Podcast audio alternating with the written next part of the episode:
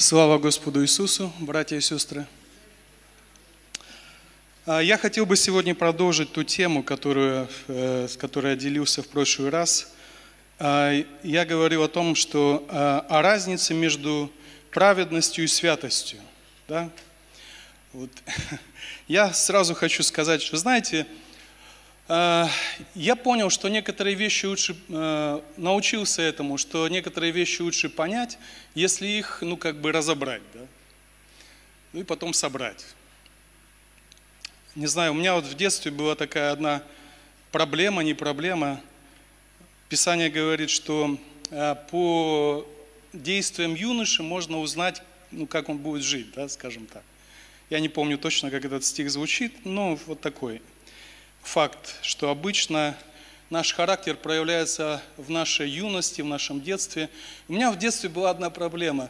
Когда мне дарили какие-то вещи, какие-то машинки там или еще что-то, первым делом мне хотелось узнать, как оно работает, разобрать ее. Да? Братья, у кого-то есть, есть тут братья по отвертке? Есть, да? Знаете, мне не интересно ей играть, пока я ее не разберу. Да? А когда я уже разобрал, я понял, как она работает, и, ах, вот она так работает. И потом уже, знаете, уже даже не важно, соберешь ты опять это снова или нет, ты уже удовлетворенный. Но пока ты не разобрал, такое, знаете, такое, тебя ну просто жгет э, такое желание, желание разобраться. Вот. И, э, конечно же, э, углубляясь священное писание, пытаясь понять, главное потом же, чтобы можно было все это собрать до кучи, да? Вот. Но э, есть, такое, есть такое выражение «понять значит упростить». Да? То есть э, сложную вещь, если что-то очень сложное, желательно, ну, желательно как бы ее упростить, ну как сказать, желательно ее разобрать на части. И поэтому я говорил о том, чем отличается святость от праведности. И а, мы говорили о том, что святость – это состояние. Да? Святой, отделенный – это состояние. А, и есть еще один способ, как э, понять некоторые вещи – это идти от обратного. Даже вот есть такое понятие а, апокафическое да, как бы богословие, которое идет от обратного. То есть они говорят, мы не можем описать, какой Бог, но мы можем сказать точно, каким Он не является. Потому что Бог неописуемый, да? мы, нам трудно Его описать, все Его качества, но мы точно можем сказать, что Он не является тем, тем и тем. Так что ж противоположностью является святость? Осквернение. Да? То есть мы понимаем, что такое святой, если мы понимаем, что такое осквернение. Что такое праведность? Кто такой праведник? Это тот, кто творит правду. Да? И всегда слово праведность, оно связано с делами и с действиями. В книге Откровения мы читаем о том, что э, дано ей невесте облечься в весон. Весон – это праведные дела святых. Есть праведное состояние, которое Бог нам вменяет. То есть Бог, Он говорит, вы знаете, помните, много притч таких, Бог говорит, я взял тебя там, где-то ты там была, там, посадил тебя на добрую землю, оградил тебя оградой, да, одел на тебя там, там ну, разные есть притчи, э, поливал тебя, давал тебе все необходимое и ждал от тебя плодов. Вот Божья праведность, Бог нас таких неправильных, таких Э, запутанных, странных, которые сами в себе не могут разобраться. Бог, Он берет свою праведность, Он поселяет нас, Он берет свою церковь, Он дает нам все необходимое для того, чтобы мы духовно возрастали. Дух Святой дает нам, Слово Божье дает нам. Это все Он помещает нас в правильное место. И затем Он ждет, чтобы это производило в нас правильные плоды. А ты, говорит, вместо того, чтобы принести добрые плоды, приносила мне там горькие, э, горькие плоды, да. Э, и эм, что является противоположностью праведности? И кто является противоположностью праведника? Грешник. Да? И э, Библия говорит о том, что слово «грех» – это промахнуться мимо цели. То есть это не в том, что человек злые у него намерения, но что человек постоянно промахивается мимо цели. Обычно люди приходят к Богу, когда они убеждаются, что они хотели в своей жизни хорошего, все время хотели хорошего, но все время такое впечатление, как будто они мимо цели промахивались. Так праведность тогда – это попасть в цель. Да? Когда человек, когда он поступает, когда он действует – это он попадает в цель. В связи с этим я вот хочу упомянуть, вы знаете, почему сегодня христиане так падки на пророчество? Почему они ищут пророчество? Знаете, одна из причин, частично одна из причин этого, то, что люди не хотят меняться, но хотят поступать правильно. Вот кто бы мне сказал – Куда мне уехать? Куда бы... То есть человек хочет поступить правильно. Он не знает будущего. Он не знает, как все будет происходить. Сильно ему меняться не хочется самому, чтобы встретить это будущее во всеоружии, да? Он начинает искать пророков, которые бы подсказали ему, как поступать правильно. Или, например, хочет жениться – но это же такая ответственность взять решение на себя. И человек ищет, э, значит, пророков, да, сосуды, раньше говорили так, которые бы ему сказал, как правильно жениться, чтобы он не мучился, не это вот сказали и все. Это одна из причин, почему иногда, иногда люди ищут пророчество. И они воспринимают пророчество как предсказание будущего. Да? А, мы в прошлый раз рассмотрели примеры Авраама и Давида, почему, как они поступали. И вы знаете, я вам скажу так, что примеры из истории и история людей, она очень важна. А, почему? Потому что некоторые вещи вы не объясните простыми схемами. Но когда вы видите жизнь людей, почему вся Библия это в принципе история за историей, история за историей, это пример жизни человека, один за другим, за третьим. Вы знаете, и вот иногда, когда читаешь Библию, думаешь, ну это иначе нельзя было никак объяснить, если бы этого не произошло. Я приведу вам один пример. Вы все знаете, что произошло, когда Иисуса взяли э, ночью и Петр попытался заступиться за него и отрубил ухо. Э, Маух, да, звали. Значит, слугу, раб первосвященник. И что Иисус исцелил ему ухо. Вы знаете, для меня когда-то, я помню, особенно фильм смотрел, когда это «Страсти Христовы», там очень ярко это показано. Эм, Иисус в этот момент – он уже молился в Гефсимании. У него уже был, помните, у него сильное давление, капилляры лопались, да? кровь текла. Он был перед тем, как взять на себя грех всего мира и спасти весь мир. Он был на пути к тому, чтобы идти, принести жертву, да, свою последнюю жертву. И здесь возникает вот эта вот неразбериха, непонятно что, результатом чего является только одно отрубленное ухо. Да? И разбежавшиеся ученики. И так подумать, ну ухо и ухо, что там, пусть сам виноват, да? Пошел туда, куда не надо. Как вы думаете, без уха можно жить нормально? Я думаю, можно. Осталось бы ему на память, чтобы, чтобы, чтобы не ходил куда не надо.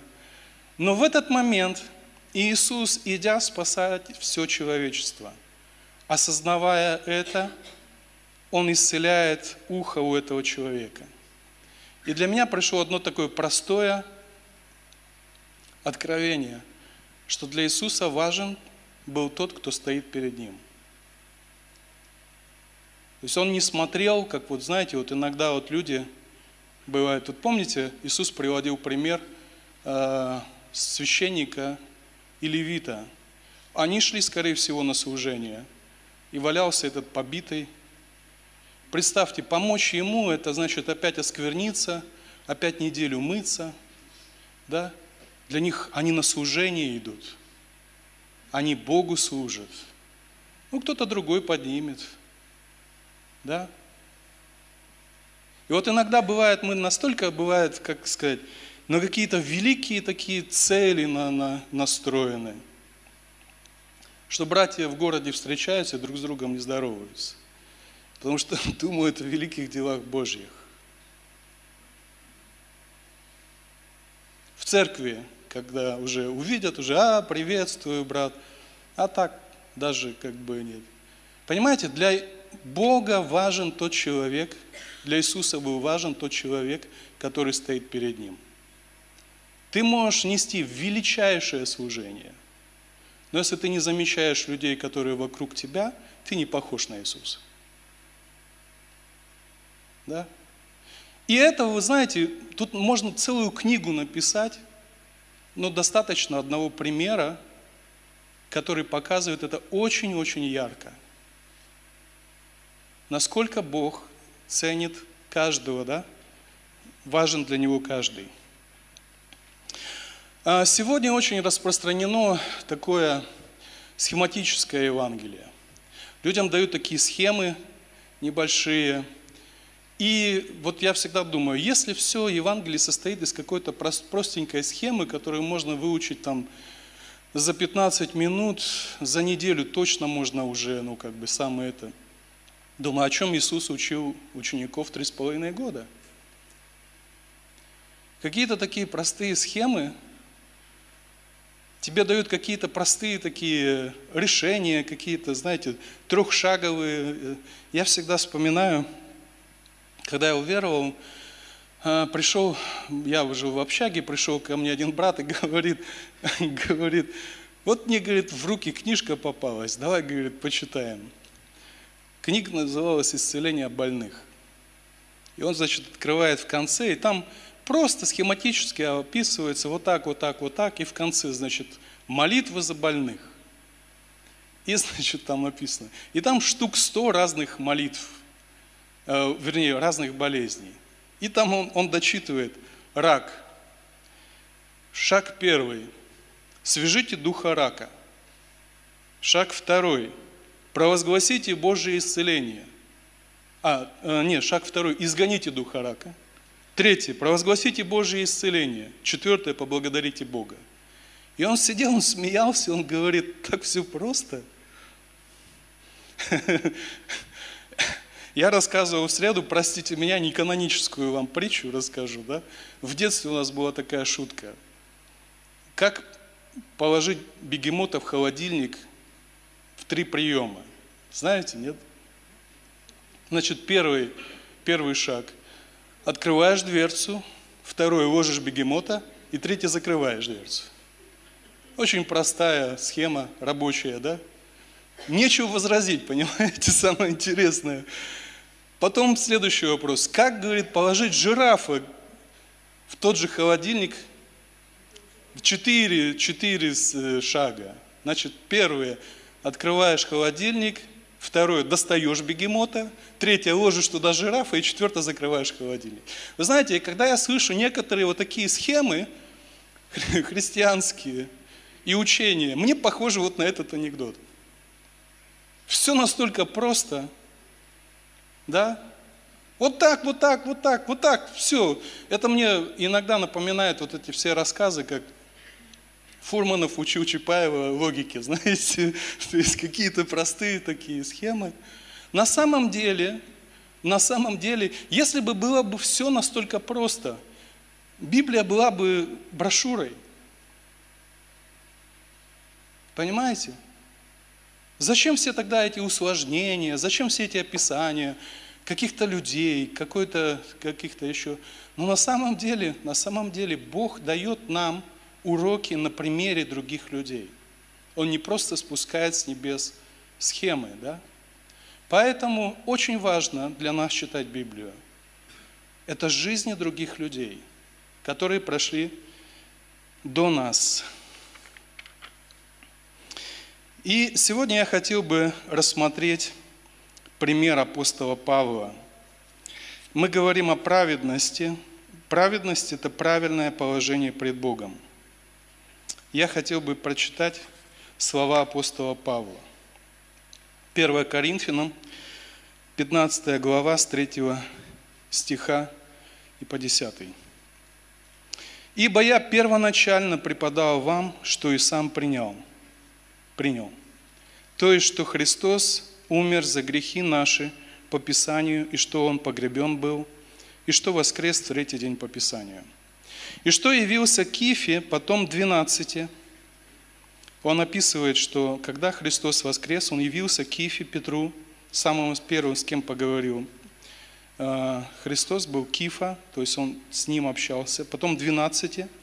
Потом явился более нежели пятистам братьям в одно время, из которых большая часть до ныне в живых, а некоторые почили. Потом явился Якову, также всем апостолам. А после всех явился и мне, как некоему извергу. Апостол Павел описывает, и он говорит, вы знаете, говорит, Христос, когда воскрес из мертвых, первый, кого он встретился, Петр, потом еще 500 человек, еще 500, и где-то 500 какой-то, 50 и какой-то это, самый последний в этом списке был я. И говорит, он явился мне как некоему извергу. Я не буду вам там это слово толковать, но это такое, то есть это очень, ну как сказать, слово нехорошее, скажем так, когда он себя так обзывает, обзывает очень нехорошо. Как бы мы отнеслись к брату, который бы пришел и сказал, вы знаете, я такой негодяй был в жизни, и вообще у меня столько всяких этих. И вообще он говорит, и говорит, ибо я наименьший из апостолов и недостоин называться апостолом, потому что гнал Божью церковь. Он говорит, я вообще не, не достоин называться ни христианином, ни служителем, никем. Мы бы сказали, брат, у тебя какой-то комплекс неполноценности. Что ж ты так? Чего это ты так себя так это самое? Да? Обзываешь. И потом он говорит, тот же самый Павел, но благодатью Божью, Божье есть то, что есть. И благодать Его во мне не была тщетна, но я более всех их потрудился – не я, впрочем, а благодать Божья, которая со мной. Теперь, как бы мы отнеслись к брату, который, например, в Киеве, да, где-то там приехал из Киева и говорит, да, вы знаете, вот там есть церковь, такая, такая, такая, вот там есть такие служители, 12 апостолов есть в Киеве. Но я вам, братья, скажу, я больше их всех потрудился. Причем бы не сказал бы, ну, может быть, я не знаю, может быть, ну как-то я вот думаю. Он не просто подумал, он это написал. Мы бы сказали, брат, то у тебя не комплекс неполноценности, у тебя совсем наоборот. да? Не суди раньше времени, кем ты себя возомнил. То есть мы видим, что апостол Павел четко и ясно видит то, в каком состоянии он находился до того, как Христос явился ему. Хотя он вырос в верующей семье, пытался служить Богу, не пил, не курил, да, и галстуки не носил. Он видит четко свое состояние, кем он был. И также четко и ясно, он не судит, он видит, кем он стал. Он говорит, я больше их всех потрудился. Мы можем сказать, ну это апостол Павел, конечно, мы его знаем. Вы знаете, при жизни апостол Павел постоянно боролся с тем, что люди не признавали его даже апостолом. Да? То есть у человека есть четкое понимание, кем он был и кем он стал. Но больше, более того, у него есть, он видит даже не это. Он видит Божью благодать. Говорит, это благодать Божья. Он видит в своей жизни явно Божью благодать, которая сделала из него, он говорит, есть то, что есть, благодатью Божьей. благодатью Божией есть то, что есть.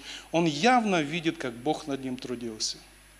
Он явно видит, как, как из самого, ну, ничтожного, или как сказать, Бог сделал того, кто стал трудиться для Него больше даже, чем все остальные.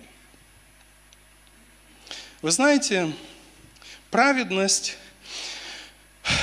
ну, еще буквально одно скажу. Дьявол всегда пытается умолить благодать Божью в нашей жизни. Как это проявляется? Когда люди приходят к Богу, или ищут Бога, или читают Библию, первое, что говорит дьявол, если искренне человек читает, искренне, первое, что говорит дьявол, он говорит, ты никогда не сможешь так жить. Это не для тебя – Что он делает, делал? Он говорит, благодати Божией недостаточно, чтобы такого негодяя, как ты, изменить. Да? Чувство вины приходит, чувство недостойности. Я помню очень хорошо, когда мы э, однажды поехали э, в колонию в Кременчуге, 69-ю, там такой офицер есть, дежурный офицер, ДПНК называется, дежурный, который вводит я помню, как нас водил один дежурный, и он с такой, знаете, э, улыбкой такой снисходительной говорит, ребята, говорит, это рецидивисты, говорит. Я всю жизнь здесь работаю, говорит. Вы зря сюда ездите, говорит. Я их знаю, говорит, их, ну, знаете, говорит, могила исправит этих. Это они там делают вид, там у вас, там что-то Библию они читают, песни поют. Ну я же, говорит, этих людей знаю. Я, говорит, в этой системе много лет. Первое, что делает дьявол, он пытается сказать, ты не сможешь так жить, да? Это не для тебя. Я не знаю, переживали ли вы когда-нибудь в начале своей христианской жизни, когда вам хотелось все бросить и сказать, Господи, я так не могу. Это слишком высоко для меня, да? Помните, когда же апостолы, они говорили, умножь нас веру. Да? То есть они, они ужасались от, тех требований, которые к ним предъявлялись. И вторая его тактика, когда вы все-таки прорвались, когда вы как бы верой прошли это, дьявол будет говорить, да ты такой всегда был. Я помню, я много раз слышал такое свидетельство, когда братья говорили, я пришел к своим дружкам, криминал там и так далее. Они говорят, да, мы знаем, ты всегда такой был. Что это? Это умоление Божьей благодати. Это ты такой всегда был, поэтому у тебя. Когда человек имеет правильное, вы знаете, что такое быть по-настоящему верующим человеком, иметь общение с Богом, праведность Божью, видеть четко, кто ты без Бога и куда ты шел – да? И что ты на самом деле ты достоин смерти. Кто ты? Видеть четко. Вы сталкивались, наверное, с тем, что мало кто из людей, например, алкоголики, они не признают, что он алкоголик. Вот покаяние начнется, знаете, когда начнется покаяние в его жизни? Изменение. Когда он скажет, я алкоголик, и я потерянный человек. У меня нет никакой надежды. Пока человек говорит, да нет, я в любой момент, когда захочу, завяжу и так далее, и так далее. Пока человек не начнет говорить правду самому себе, он не сможет принять покаяние. Да? И видеть то, кем Бог хочет тебя сделать, и кем Бог сделал тебя во Христе Иисусе. Вот это и есть праведность.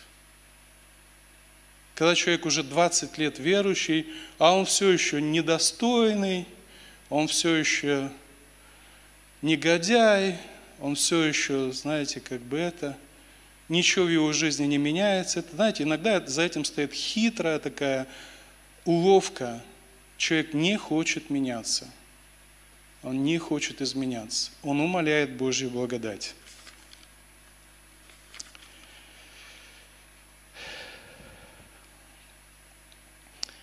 Один из ярких таких примеров, почему истории очень важны, это нам дает Стефан.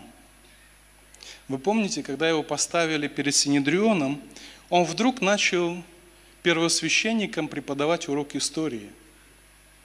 Он начал рассказывать всю историю Израиля, как они были там, там. Думаешь, к чему это связано? Тебя судят совсем за другое. Но он, рассказывая всю эту историю, в конце говорит, говорит, вы видите, говорит, что вы и отцы вашего Духу Святому всегда противились. Да? Он рассказывает им эту историю. Есть еще одна интересная, интересный диалог Иисуса с уверовавшими у Него иудеями. Это Иоанна 8 глава с 31 стиха. Давайте вот просто почитаем внимательно. Что же хочет добиться Иисус от уверовавших в Него иудеев – то есть это не верующие люди, а те, которые уже уверовали в Него, иудеи, которые уверовали в Него, которые шли за Ним, которые пришли к Нему. Тогда сказал Иисус к уверовавшим в Него иудеям, «Если прибудете в Слове Моем, то вы истинно Мои ученики, и познаете истину, и истина сделает вас свободными». Вот давайте внимательно послушаем, что они ему отвечают. Ему отвечали, «Мы семя Авраама, и не были рабами никому никогда. Как же ты говоришь, сделайтесь свободными? Вы знаете, все обетования, которые были у Бога к Израилю, они все были к семени Авраамова. Да? У них были, вот, грубо говоря, у них на руках были все документы и справки, что именно те люди, к которым относятся все обетования, Исаи, Иеремии и так далее, и так далее, где Бог говорил, я тебя проведу, я тебя это. Вы, э, есть такой исторический факт. Э, в Иерусалиме хранились родословия всех евреев. И в 72 году, когда был разрушен храм и сожжен храм – все рукописи эти сгорели. И сегодня евреи пытаются восстанавливать опять, но сегодня нет никакой у них уверенности, из какого они колена, кому они принадлежат. А тогда документы все были в самом надежном месте, на каждого из них. И они говорят, мы семя Авраама. И потом они говорят такую вещь, мы не были рабами никому и никогда. Это правда или нет? что евреи никогда никому не были рабами. Да в Египте они были рабами. Правда? Но это люди, люди, у них, у них э, неправильное представление о том, кто они на самом деле есть. Как же ты говоришь, сделайте свободными? И Иисус отвечал им, истинно, истинно говорю вам, всякий делающий грех есть раб греха. Но раб не пребывает в доме вечно, сын пребывает вечно. Итак, если сын освободит вас, то истинно свободны будете. И дальше он говорит, знаю, что вы семя Авраамова. Он говорит, я знаю, что вы семя Авраамова. Да? Однако ищите убить меня, потому что слово мое не вмещается в вас. Они говорят, вот опять же, давайте вот разберем, они говорят о святости, они говорят о своем отделении, они говорят, мы особенный народ, мы семя Авраамова. Бог на протяжении веков работал с Израилем, чтобы они не смешивались с другими народами. И вот когда приходит Иисус, они до такой степени осветились, что они, видя грешника, переходили на другую сторону дороги. Они отделились полностью и они считали, что вот это как раз и есть святость. И они говорят, мы семя Авраамова, мы особенные люди, мы не были рабами никому никогда. А он им говорит об их делах. Помните, как апостол Павел пишет, он говорит, ты знаешь закон, ты почитаешь себя иудеем. Как же, уча других не красть, ты сам крадешь? Ты считаешь, что ты отдельный человек. Вы знаете, всегда была проблема такая. В церквях было так, ну сейчас не так немножко, но в церквях было так. Если я матом не ругаюсь, если я хожу опрятный, хожу на служение, э, принимаю участие там где-то, я отделенный, я святой. А то, что я брешу на работе, да, то, что я людей на деньги обманываю, это, ну, как бы, ну, я святой человек. Не верите, можете в воскресенье прийти в церковь и увидите, как я пою гимны. Я святой и отделенный. У меня телевизора дома нет, настолько я осветился. И вот эти вещи, когда есть недопонимание, люди смешивают это, да? У людей есть такое представление, а, а, они это смешивают. И он говорит, они говорят о своем статусе, а он говорит об их делах. Я говорю вам то, что видел у отца моего, а вы делаете то, вы делаете, что видели у отца вашего. Сказали ему в ответ, отец наш есть Авраам. Иисус сказал им, если бы вы были дети Авраама, до этого он им говорит, я знаю, что вы семя Авраама, а тут он вдруг говорит, если бы вы были дети Авраама, то дела Авраама вы делали бы. Да, вы родились по плоти от Авраама, но дела ваши говорят, что вы не его дети. А теперь ищите убить меня, человека, сказавшего вам истину, которую слышал от Бога. Авраам этого не делал, а вы делаете дела отца вашего. На это сказали ему, мы не от любодеяния рождены. Они опять продолжают гнуть свою линию. Они говорят, у нас чистая родословная. Мы не от любодеяния рождены. Одного отца имеем, Бога. Иисус сказал им, если бы Бог был Отец ваш, то вы любили бы меня, потому что я от Бога и шел и пришел ибо я не сам от себя пришел, но Он послал меня. Почему вы не понимаете речи моей? Потому что вы не можете слышать Слова моего. Ваш отец – дьявол. Это он говорит иудеям, которые уверовали в него. И вы хотите исполнять похоти отца вашего. Он был человека-убийца от начала и не устоял в истине, ибо нет в нем истины. Когда говорит он ложь, говорит свое – ибо он лжец и отец лжи. А как я истину говорю вам, то не верите мне. Кто из вас обличит меня в неправде? Если же я говорю истину, почему вы не верите мне?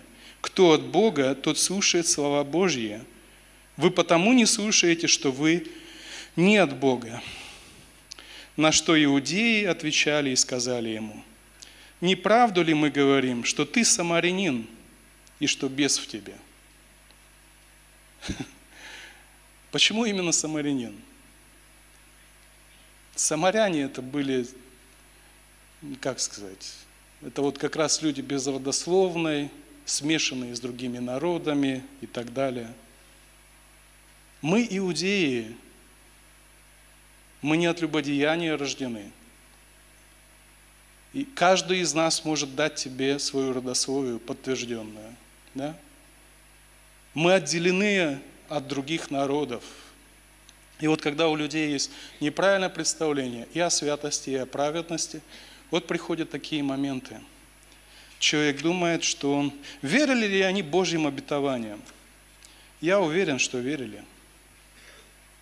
Они принимали это к себе, и они считали, что они на особом счету у Бога.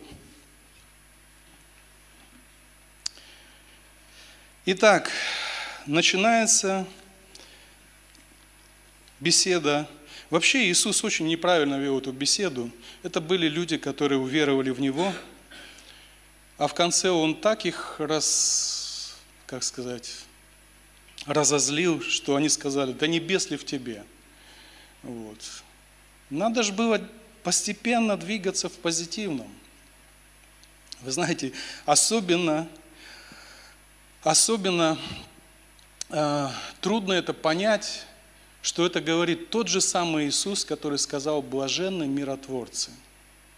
Но если миротворцы, ну так нашел бы как-нибудь к ним подход. Люди уже открылись. начинаешь потихоньку сказать, да, да, вот и начинаем там. Почему ты такую конфронтацию ведешь? Есть, э, теперь я хотел бы перейти к одной вещи такой. Есть различие, разница между прощением и примирением. Как разница есть между святостью и праведностью. Они, ну как, они сочетаются с друг с другом, да, но это не одно и то же. Точно так же есть разница между прощением и примирением. Еще один, э, тот же самый пример Стефана, давайте вспомним. Вы помните, что когда Стефана побивали камнями, о чем он молился? Он говорит, прости, да, прости им мочи. О чем молился Иисус? Прости им мочи, ибо не ведают, что творят. Но теперь возникает вопрос, а он искал примирение с ними, с Синедрионом?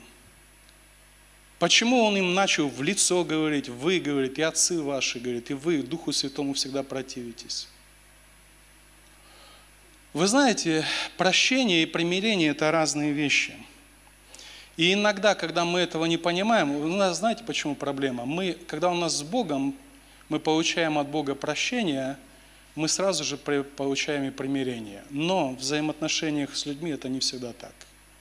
Библия говорит нам очень ясно – что мы должны прощать людей, независимо от того, попросили они у нас прощения или нет. Так же ж? Иисус нигде не говорит, что прости только когда попросит прощения. Он говорит, прощайте должникам вашим. Мы должны прощать людей в любом случае. Но Библия нигде не учит нас, что мы должны примиряться с людьми, которые не признают своей неправды. И здесь бывает иногда манипуляция. Сестра, ты что, меня не простила? Что ты мне вот это вспоминаешь, спрашиваешь, что я у тебе там 20 гривен не отдала? Ты, наверное, меня не простила. Иди помолись, прости меня от сердца. Тогда ты таких вопросов не будешь задавать. Очень такая тонкая, тонкая э, тонкая грань.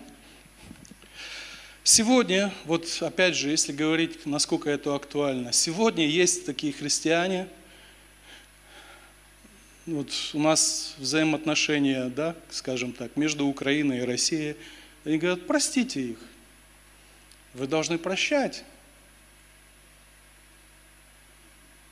Даже если мы не попросим прощения, вы должны прощать. Аминь. Если мы хотим быть прощены, мы должны прощать. Но это не значит, что это мы встретимся, человек поддерживал там Путина там и все, и мы его, о, брат дорогой. Примирение на самом деле это процесс. Поэтому Иисус сказал, блажены миротворцы. Вот слово миротворец – это тот, кто творит мир, тот, кто делает мир. Это не просто, вы знаете, сошлись братья. Вот, и, например, там, брат пришел, говорит, вот мне брат там большую сумму денег не отдает. Ну, прости его. Он-то простит, но взаимоотношений не будет. Почему? Потому что не был решен этот вопрос. И очень часто вот в Ветхом Завете там было, помните, пророки эти, уже пророки говорили, мир, мир, да? А мира нет. Или сегодня говорят по отношению к Израилю, по отношению к Газе. Говорят, они готовы примириться. Зачем вы эту операцию делаете? Зачем вы пытаетесь там войска вводить? Они все, они уже говорят, мы готовы. Все, что мы хотели, мы сделали. А теперь мы готовы с вами мириться. Во втором Тимофея, третьей главе написано так – с первого стиха. «Знай же, что в последние дни наступят времена тяжкие, ибо люди будут самолюбивы, сребролюбивы, горды, надменны, злоречивы, родителям непокорные, неблагодарны, нечестивы, недружелюбны, непримирительны, клеветники, невоздержаны, жестоки, не любящие добра, предатели, наглые, напыщенные, более сластолюбивые, нежели боголюбивые, имеющие вид благочестия, силы же его отрекшиеся, таковых удаляйся». Вот здесь есть такое слово «непримирительное». Я заинтересовался и посмотрел его значение. Слово «непримирительное» имеет э, двойное значение. Это те, которые не, при, э, не принимают примирение и не желают мириться, с одной стороны. И второе – это те, которые легко нарушают договор и не держат слова. Есть такое современное слово «недоговороспособное». Слышали вы такое, да? То есть с человеком невозможно заключить договор. Он тебя наобещает, и он тут же тебя предаст. Так вот, террористы, которые ну, с детства воспитываются в таком, что они... Понимаете, вот в чем проблема э, с исламом.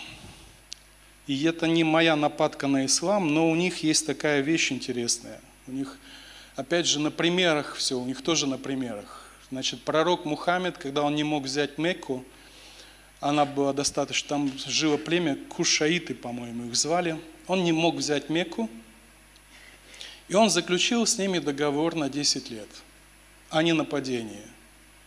Но через два года он собрал достаточно войска, для того, чтобы напасть. И он, он с легкостью разорвал этот договор и напал. И они сегодня говорят, говорит, наш пророк научил нас быть мудрыми.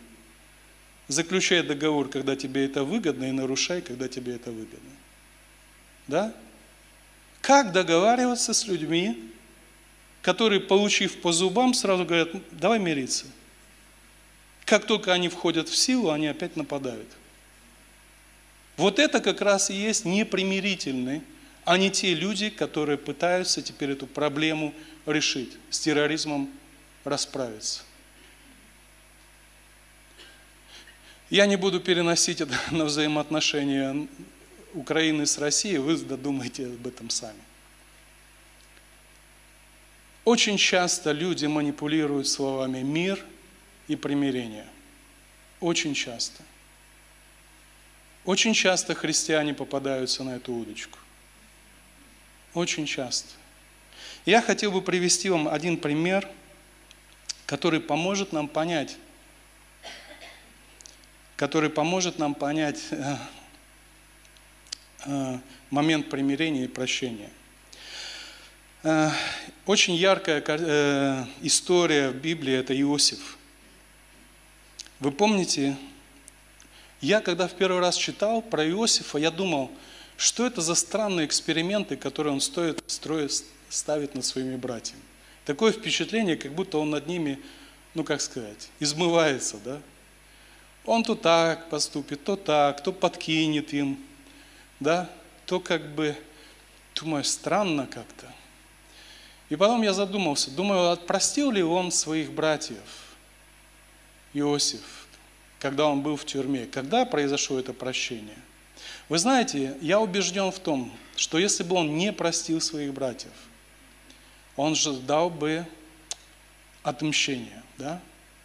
И когда они пришли вот в таком состоянии, жалкие, пришли просить, э, просить э, покушать, нам бы покушать бы чего-нибудь, да?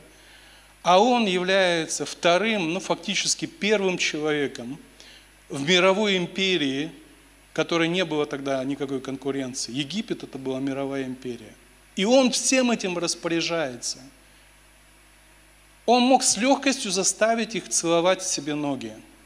Он мог что угодно с ними делать, если бы он их не простил. Но он начинает делать какие-то странные вещи с ними. Да? Вот есть такие интересные моменты, вот давайте прочитаем. Бытие 42, 21, 24.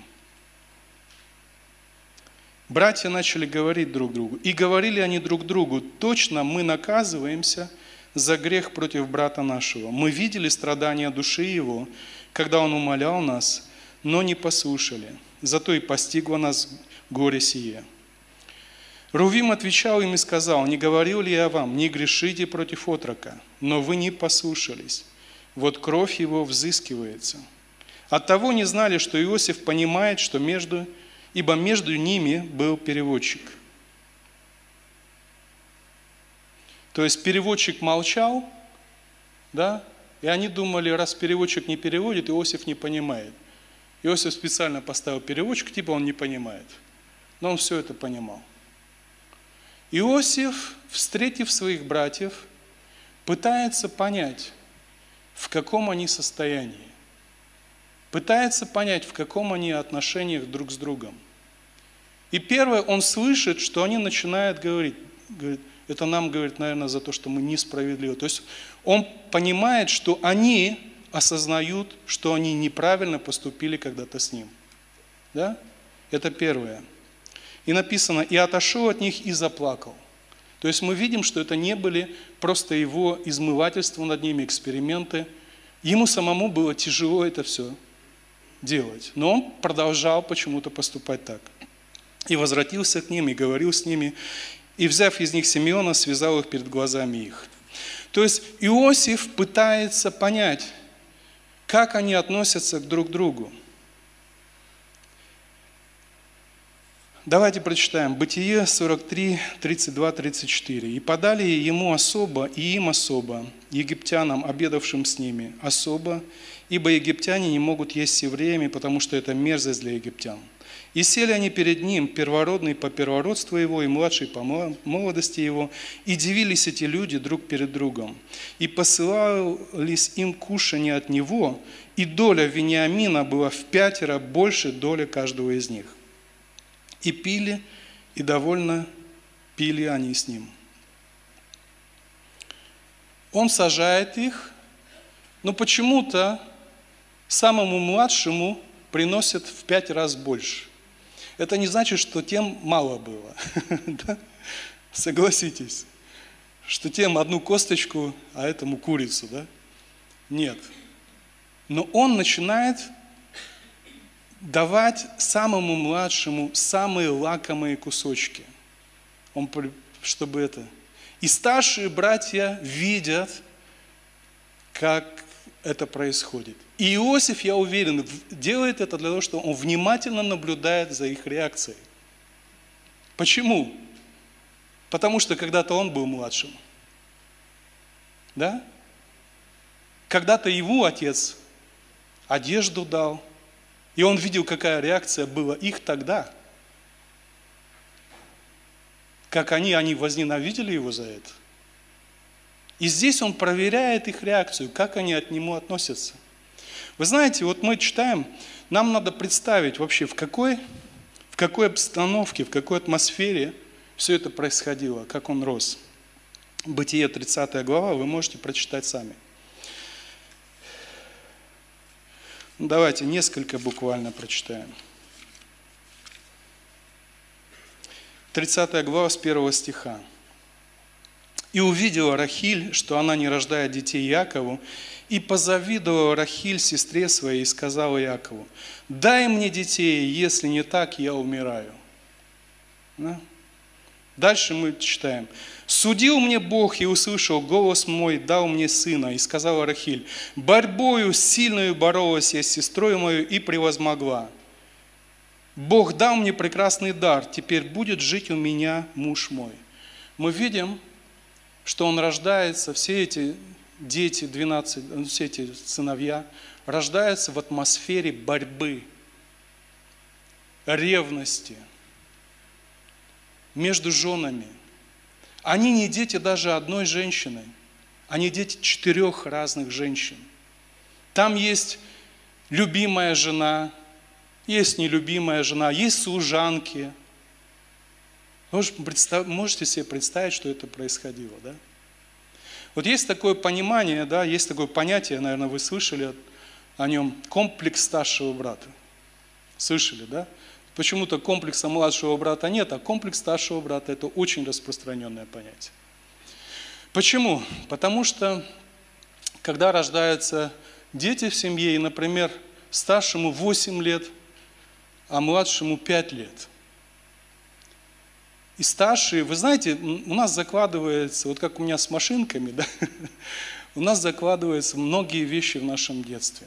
когда тебе 8 лет, а твоему брату 5 лет, ты сильнее его и умнее его. Это надо гением родиться, чтобы в 5 лет быть умнее своего восьмилетнего брата. Правда? Обычно дети в 5 лет глупее детей в 8 лет. И когда это закладывается, и когда, например, уже братьям одному 28, а второму 25, и между ними 3 года разница, как вы думаете, может ли 28-летний сказать, я умнее и сильнее? А у него это заложилось. Даже десятилетняя разница. У меня с сестрой десятилетняя разница. Мне 53, ей 43. Могу ли я теперь сказать, она ничего не понимает? Да? А я помню, какая она росла, я ее там в коляске возил, надоедала мне там и так далее, и так далее. Так это дети одной семьи, одной мамы. А тут представьте, разница в возрасте огромная, вы прочитаете. Там у них борьба внутренняя. Мы иногда так относимся, вот патриархи они такие были. И здесь Иосиф пытается понять, изменилось ли что-то. Как они относятся друг к другу. И когда уже один сказал, говорит, оставь меня, да, я останусь вместо брата моего. Меня, говорит, возьми, да? Тогда он написано, он не смог уже сдержаться. Итак, Иосиф простил их, но примирение пришло тогда, он открыл свое сердце им, только тогда, когда он понял, что они изменились. Если бы не изменились, узнав, что у них теперь такой знаменитый родственник, богатый там и так далее, эта борьба бы только усугубилась, наверное. Они начинали бы льстить ему, они начинали бы опять, знаете, вот как вот приходит, кто-то из родственников разбогател, да? И как-то в род, тут родня такая ему объявилась сразу как-то это, или какую-то должность занял, да? Он хотел убедиться – он хотел убедиться. Поэтому, вы знаете, миротворчество, блаженны миротворцы. Блаженны миротворцы. И Иисус никогда, я в прошлый раз об этом говорил, Он никогда не хотел кому-то понравиться, с кем-то завести нужные связи, как-то вот что-то, знаете, вот где-то там подольстить кому-то, с кем-то быть это. Не был таким Иисус. И если он говорит о миротворчем мире, то он говорит о настоящем мире. Вот само слово «мир», вернее, э, да, само слово «мир» имеет отношение к вечности. Не мир-мир, а мира нет, а действительно настоящий глубокий мир. Поэтому, поэтому написано так, это последнее, о чем я буду говорить – Давайте я вам еще один пример приведу. Это такой реальный пример, а, что такое быть праведным из нашей жизни. Вы знаете, я, а, у меня много знакомых, которые уехали на Запад. В Германию, в, в Америку и так далее. И вот иногда общаясь с ними, у меня такое создается впечатление, что я разговариваю с с людьми, которые уехали, одни в какую-то одну Америку уехали, а другие в другую. Одни, которые уехали в Америку, плюются и говорят, что от жизни нету, все ужасно, все как бы это. Другие говорят, слава Богу, там, думаешь, как это так? Вроде бы люди верующие, да, поехали. То же самое про Германию. И я как-то, знаете, пришел к такому, к такому выводу. Э, иногда, иногда у нас происходит разочарование, потому что у, нас нет или мы не хотим принять реальной картины, мы не хотим смотреть реальности в глаза. И тогда мы будем разочарованы. Вот я без всяких, э, как сказать, э, сентиментов скажу вам одну вещь. если вы поедете жить в Германию, вы должны заранее посмотреть в глаза правде о том, что вы до конца своей жизни будете там человеком четвертого сорта. Первый сорт – это, я не говорю про церковь, я говорю про общество. Первый сорт – это немцы западные, второй сорт – восточные, третий – это турки, которые там родились, тоже немцы, якобы. И четвертый будете вы. Если вы, у вас достаточно смелости и достаточно смирения посмотреть в лицо этому факту, вы будете в Германии счастливы. Если же вы поедете туда с представлениями, с какими-то, потом начнете добиваться своих каких-то прав, потом еще что-то, и вы все время будете бороться с тем, что вас не воспринимают здесь на одном уровне, что вы вот, вот все время будете бить себя кулаком, потом придет ожесточение и озлобление на местных, вы будете разочарованы. Вот это и есть праведность. Праведность – это называть вещи своими именами. Мало того, апостол Павел призывает нас, знаете, какой праведности? Он говорит, мы отбросы для этого мира. Мы христиане. Мы, говорит, если вы будете стараться понравиться этому миру, заигрывать с властями, заигрывать с бизнесменами и так далее – вы разочаруетесь.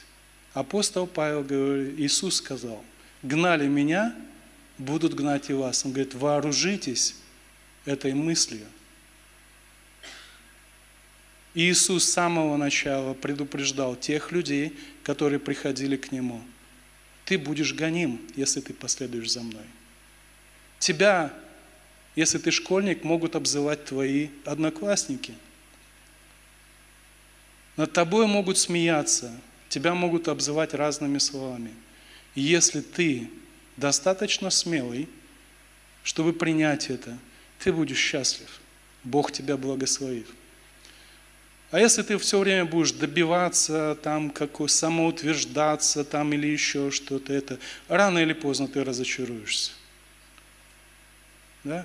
Вы знаете, Давид, мне нравится Давид, что он был, он вещи называл всегда своими именами. Он никогда не шел вправо, влево. Единственный момент, когда он начал петлять, это когда был вопрос с его, э, с его сыном.